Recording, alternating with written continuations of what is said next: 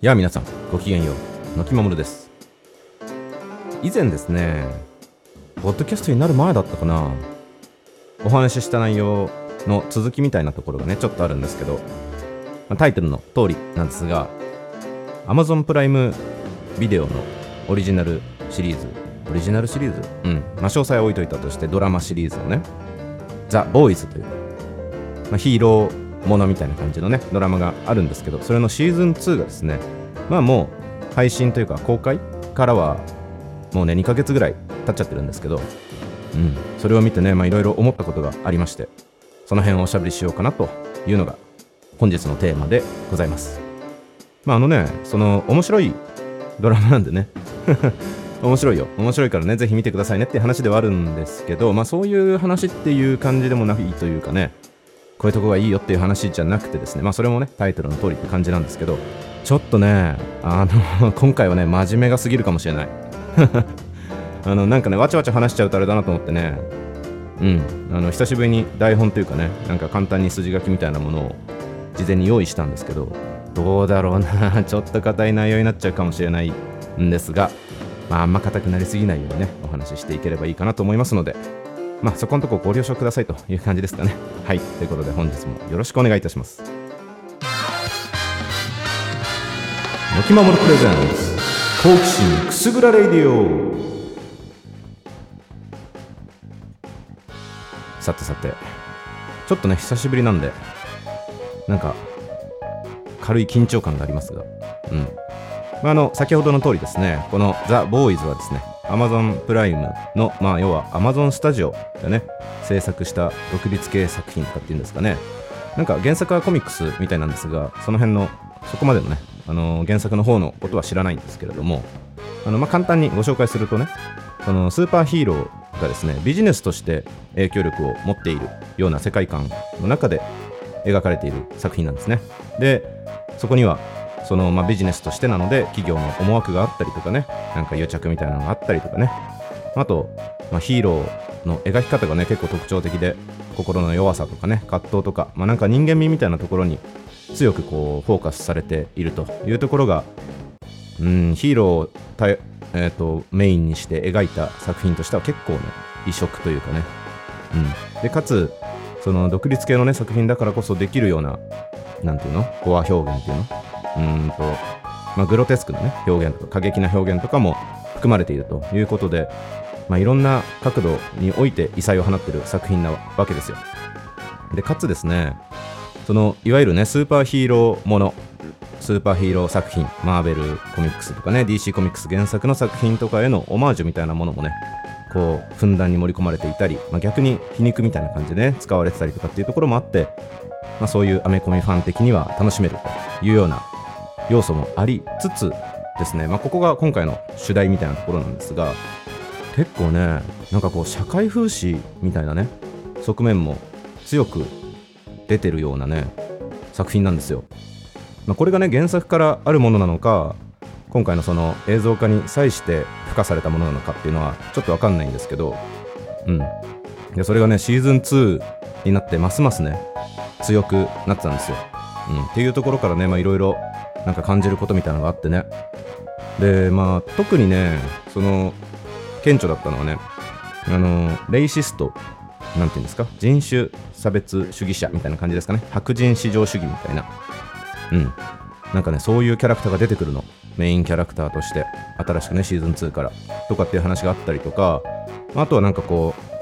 ううんとね途中でヒーローの一人がねレズビアンであるということを女性ヒーローの一人がね、まあ、それがこうなんていうの？それもまあある種こうコマーシャルに使われちゃったりとかっていうところもあったりとかね。うん。っていう話があるエピソードなんですよ。でまあでしかもねその女性ヒーローみたいなのがなんていうの？主役になってるような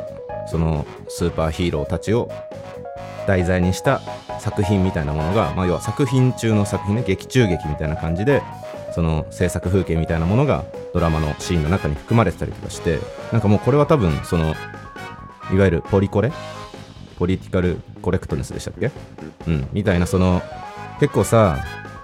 最近の映画でもねなんかこうね女性が主人公の映画ってすごい増えたじゃないですか。でまあそれはねそういう社会情勢みたいなところも当然あってだと思うんですけど一部はなんかもうわざとらしすぎるみたいな感じで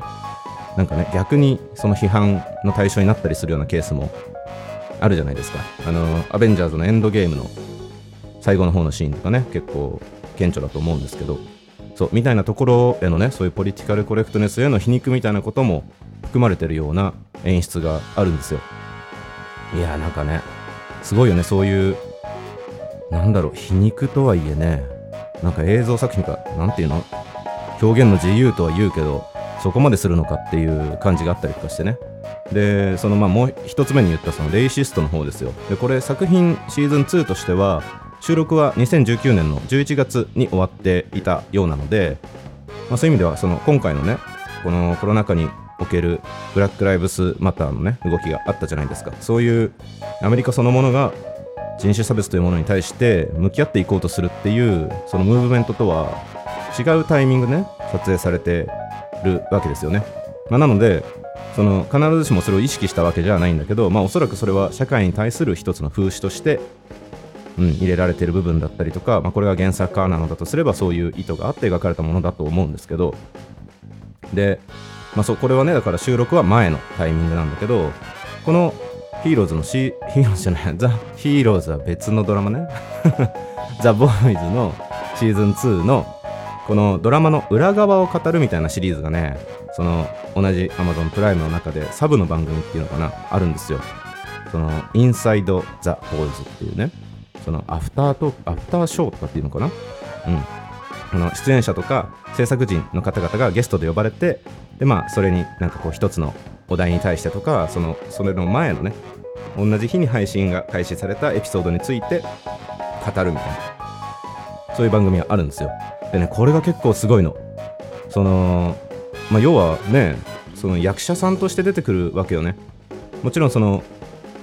もともとのね作品とのつながりがあるからその作品の中での登場人物と重ねながら見はするんだけどでもやっぱりそれは演じてるわけじゃないですか。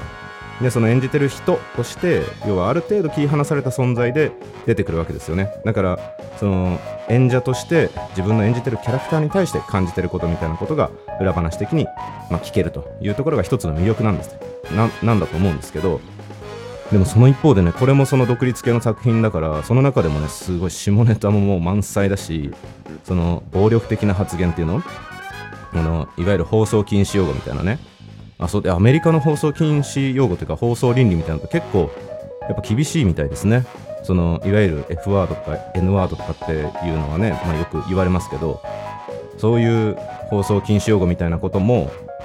なんかあれねテレビ局によって違ったりとかっていうのもあるらしいんですけどレギュレーションがまた映画の方とは違ったりとかっていうのもあったりするみたいなんで、まあ、そこに自由度があるからね。その独立系の作品では、まあ、ある程度許されている許容されているということで描けるものがあるっていうことだとは思うんですけどそうなんかそういう普通のねテレビ番組とかだと見られないような表現とかまでもう平気でバンバンぶち込んでくるような感じの、まあ、そういう裏話なのよ。で、まあ、それを収録したのは多分後後というかねそのリモートみたいな感じでね収録してるの。そのスタジオに司会の方がいてでゲストの人たちはなんかパネルでね映像で出てくる。でももしかしたらその別の場所に別の場所っていうのはもう国レベルでね別の場所にいるところから撮ってたりもするのかもしれないんだけど、うんまあ、そんな感じなんですよ。なので、まあ、そのこのコロナのねこの情勢になってから撮影されたということが推察されるわけですけれどもでだから要はそういうねそのブラック・ライブスマッターの動き人種差別に対する、まあ、その問題意識みたいなものがねそのムーブメントとして巻き起こってからっていうのもあってねその出演されてるねその黒人の俳優さんの方とかが、うん、自分のこれまでね経験してきたことみたいなこととかでかつ作中にレイシストが出てくるでしょ？っていうことを合わせてねそれはもうなんかもう涙ぐみながら主張するわけよ。でしかもその司会の方もえっ、ー、とアイシャ・タイラーさんっていうねその黒人の女性の俳優さんなんだけどそう彼女も当然呼応するようにそうそうそういうことがあるよねと。でかつ私はこういう経験があったとか世の中はこうだよねっていうことを、まあ、主張するわけですよ。なんかもうねこんなことがあるのかと思って。日本の作品だと、まあ、特にね、まあ、日本は当然ね環境が違ってそういう差別的な要素っていうのは何て言うんでしょうね、まあ、アメリカに比べるとさほど強くないというかね、うんま、みたいなところがあるからっていうのもあると思うんですけど、まあ、実感がなかなか湧かないじゃないですか。っていうものがそのだからこそ日本の作品にそういうものが反映されるってことはそうそう多くないですよね。っていうのが向こうだとこういう形で作品として、まあ、主張されるのかと思うとねなんかすごい文化の違いというかね世界観の違いみたいなものを感じたりしたのでした。うん。真面目だね。あそう。でねあの黒人の俳優さんっていう表現をしたんですけどあのどういうふうにね表現するどう呼ぶどう呼称するのがいいのかなと思ってねちょっと調べてみたんだけど僕はねあの勝手にそのアフリカンアメリカンアフリカ系アメリカ人という表現をするのがいいんじゃないかって勝手に思っちゃってたんですけど、まあ、そのうんなんかね向こうのテレビ局とかもそういう表現をねなるべくするようにっていう感じらしいんだけどやっぱり SNS とかでアンケートみたいなのをね取った結果みたいのがあって結構多くの人がその黒人という表現をまあ、好むっていう表現はどうかあれだけどねそのブラックと呼ばれるということの方がまだいいとまだいいっていうかまあがいいと言ってらっしゃる方が多いみたいなんですよね、まあ、要はそのね、アフリカに対してルーツを感じてない方々もたくさんいるんでね。うん。っていうことらしいんで、どうやら黒人さんと、まあ、日本語で言うんだろうね。呼ぶのがよろしいようだということで、そんな呼び方をしてみました。真面目だな。うん。そう、で、まあね、あのー、この話はね、まあ、このぐらいですけど、ちょっと後半の方ではですね、まあ、なんか改めてね、そういう意思を主張する姿勢みたいなところってね、結構違うよなと思うようなことがありましたので、うん、それもついでにお話ししようかなというところですね。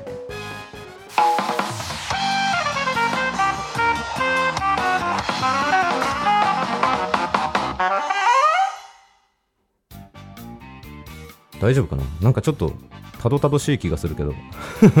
大丈夫？あのー、まあ、意思を主張する姿勢の差ね。あのね何かってそのやっぱりね海外海外というかアメリカの企業がさその思想を明確化するってすごいなと思ってたんですよ。この数ヶ月ぐらいっていうか半年ぐらいっていう感じかな。あの Facebook と Twitter がねかなり対比で取り上げられることが多いですけどまあ、Facebook はね政治的な発言とかその発言の公正性みたいなところに対してはもう関与しないとプラットフォームとしては責任を持たないみたいな姿勢を明確化したじゃないですかでそれに対してなんかユニリーバとかね、コカ・コーラみたいな大手の企業が広告を取り下げるみたいな形で、まあ、ボイコットというかね、抗議を、姿勢を見せたりとかっていうのがあったでしょ。まあ、あれって結構すごいことだなと思ったの。で、まあ、その一方でね、ツイッターは、プラットフォームとしての責任はそこに当然存在しているという意思を表示して、相手が大統領だろうとね、真偽が定かではないツイートに対してはその旨を、まあ、注意書きとして表示するみたいな。すごいよね。大統領だよ。恐ろしいですよね。うん、で、まあ、その、ね、ボイコットみたいな、広告ボイコットみたいな話もそうだけど、なんかね、それ日本で起きるんだろうかみたいな話も、まあ、当然考えるわけですよ。あ、これ、あの、さっきの話もね、日本では体感できないって言いましたけど、別に、これ何度もこれから言いますけど、別にいいとか悪いとかの話がしたいわけじゃないですからね。うん、どっちがいい、どっちが悪いってことが言いたいわけじゃない。そういう文化が違うっていうことを、まあ、まざまざと体感させられたっていう話なんで、そこに対して僕はいいも悪いも思ってないんで、そこだけは、あの、なんでしょうね。うんと、ご了承いただきたい、うん、ところなんですけど、ご了承？ご承知おきいただきたいって感じかな？うん。なんだけど、いや、なんかさ、その、ね、日本でもさ、じゃあ、プラットフォームがね、まあ、日本だとテレビ局とかになるのかもしれないけど、テレビ局がなんかやらかしましたってなって、そこでじゃあ、スポンサーを離れるみたいなことってあったんだろうかと思って。もしくはそのユーザーがね、そういうテレビ局のテレビは見ないとかそういうテレビ局をスポンサーしてるような企業の商品は買わない、まあ、不買運動みたいなねことが起きるんだろうかって話をで別にこれもねいい悪いの話じゃないですよ。そのある意味ではそれってなんかちょっと力で解決しようとしてるような側面もあるんじゃないかっていう気がするんでうん、まあ、必ずしもいいことじゃないとは思う。うん。だけどまあその二次的三次的なねそういう効果みたいなのを考えていくとキリがないんで一旦まあそこのそういう複雑な話は一旦ここはね言及せずにということにしますけれどもなんかそういうさ何て言うんだろう権威主義みたいなとこに対しての反発みたいなのとかってなんて言うんだろう、まあ、日本でもねある程度あると思うんですけど、ね、アメリカはやっぱりさそういう権威主義的な側面が多分日本よりも強いじゃないですか。そのいわゆるね人種みたいなこととかそういうまあ教育とか職業とか、まあ、職業からつながる収入みたいなところとかっていうのも生まれながらにしてもいかんともしがたい大きな差みたいなものがあってしかもそれを努力でどうすることもできないっていうケースがもう当たり前にまかり通ってるわけでしょ、まあ、僕は肌で感じたわけじゃないんでその伝え聞いたりとかね、まあ、読み聞きした内容とかに基づいてるだけなんで、うん、まあなんか一般的なその知識の範囲を出ないとは思うんですけど、まあ、そういう印象はね与えられるような情報っていうものは十分に存在してますよね。うん。だったとしてもね、だったとしてもよ、なんかそれだけさ、強く意思表示するってのは、本当にすごい、すごいっていう表現ばっかりで、なんかね、あれ なんだけど、うん、もう本当に文化が違うなと思う。やっぱりその主張する力の違いみたいなのはね、その人種構造の違いみたいな話とかっていうのも当然あると思うし、まあ、これ、なんかね、あんま繋がんないかなと思って今回は話さないですけど、大統領選挙とかの件とかもね、かなり、なんていうか、日本とは違うというか、まあ政治のあり方みたいなものもね、日本とそもそもの仕組みが違うんで、その彼らの意思表示の仕方も当然変わるっていうことだと思いますし、その人口ピラミッドの話とかもあるし、そのね、その非中央集権的な政治のやり方というか、選挙のやり方みたいな、まあ、そういう、なんていうんでしょうね、地方行政とその国家行政の違いみたいな話とかっていうのも多分まああると思うんで、いろいろややこしくなっちゃいますけど、うん、なんかもう見てる限りではさ、なんかビリー・アイリッシュみたいな若い世代のね、Z 世代の人たちが、ね、その、別にね、なんかこう、バイデンがいいわけじゃないけど、トランプはとにかくクソだから、もうこの国はクソだから、うんざりするけど、とりあえず選挙に行こうぜ。自分たちの意思を表示しようぜっていうことを、もう平気でね、アーティストとして存在が確立されてるにもかかわらず、むしろそれが確立されてるからこそ、そうやってね、促そうとする。でも、まあ、日本はね、そういう主張をするっていうことそのものを良しとしないじゃない？それがね、もちろん悪いっていうわけじゃない。だからこそ、こう、ね、うまく角が立たずに回るっていう側面もあるから。だけど、そういうスポーツ選手が政治的な発言をするのはどうなのかとか、じゃあ、ね、文化人が政治的な発言をするのはどうかとかっていうのは、結構、ね、その一般の方々の反応も違うじゃないですか。それまあ、良しとしない傾向も、まあ、割と見て取れる。まあ、それはなんかノイジーマイノリティみたいな話もきっとあって、その声の大きい部分だけがね、目立ってるっていうケースも全然あるとは思ってるんで、それがじゃあ国民性かって言われるとそうだとは思ってないんですけど、うん。なんかやっぱりそこはすごい文化の違い、人種の違い、歴史の違い、みたいなものがね、すごいあるんだなと思ったりして、うん、非常に まあなんかね、あんなエンターテインメント作品からそんなこと考えるやついるのかわかんないですけど、まあそういうこと考えたりされさせられるようなね、いい作品だったんじゃないかなというふうに思ってるというようなところですかね。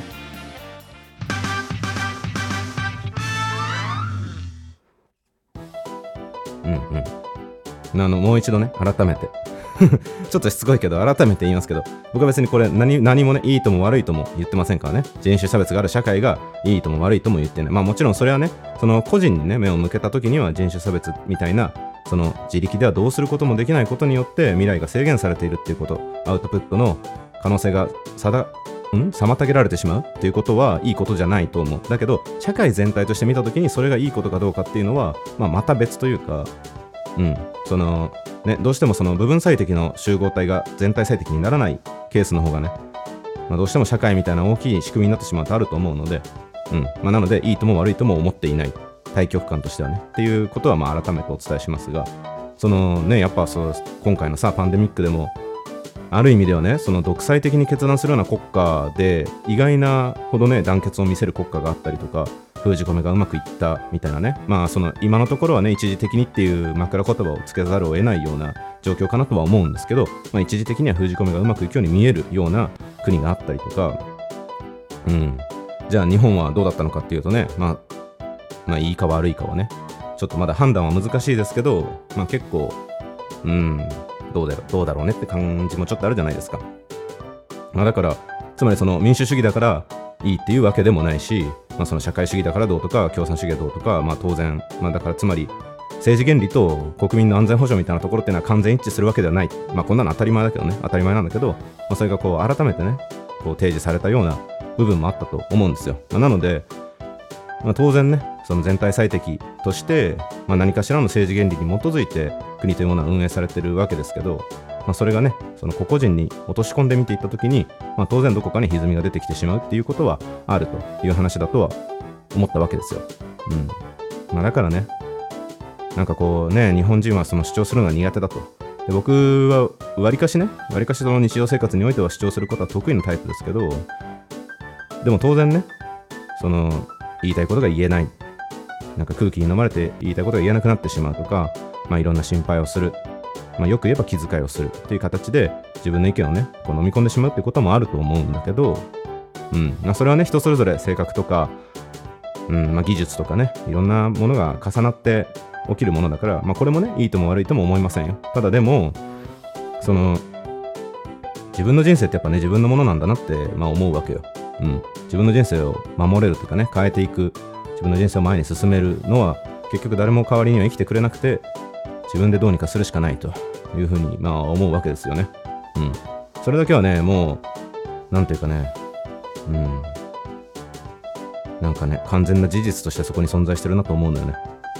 うん、もちろんさっき言ったように人によってねそれを実現できるかできるかどうかっていうことはいろんな、まあ、環境要因もあるしね当然。だからまあうまくいかないこともあるとは思うんだけど、まあ、それ自体はね事実だから自分の人生にはね勇気を持って向き合っていくしかないんだなと思うわけですよ。うん。なんか えこの話で落ち着けるのかな？大丈夫かな？まあいいか。まあいいよね。そう。うん。そうだからまあいろんなね映像作品とかもいろんな思想をね思い描く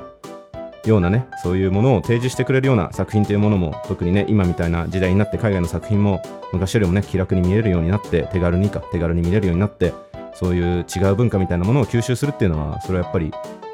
うん、そのままねもちろん自分の人生に適応するわけじゃないけど改めて自分の価値観みたいなものを整理していくっていうのに非常に役立つ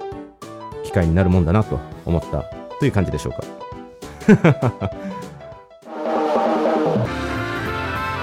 お付き合いいただきありがとうございました。お相手は私、のきまもるがお送りしました。次回も楽しんでもらえますように。ポストクレジットシーンみたいなのね、入れようと思ってね。ちょっとやっぱ今回の話は真面目すぎたかな。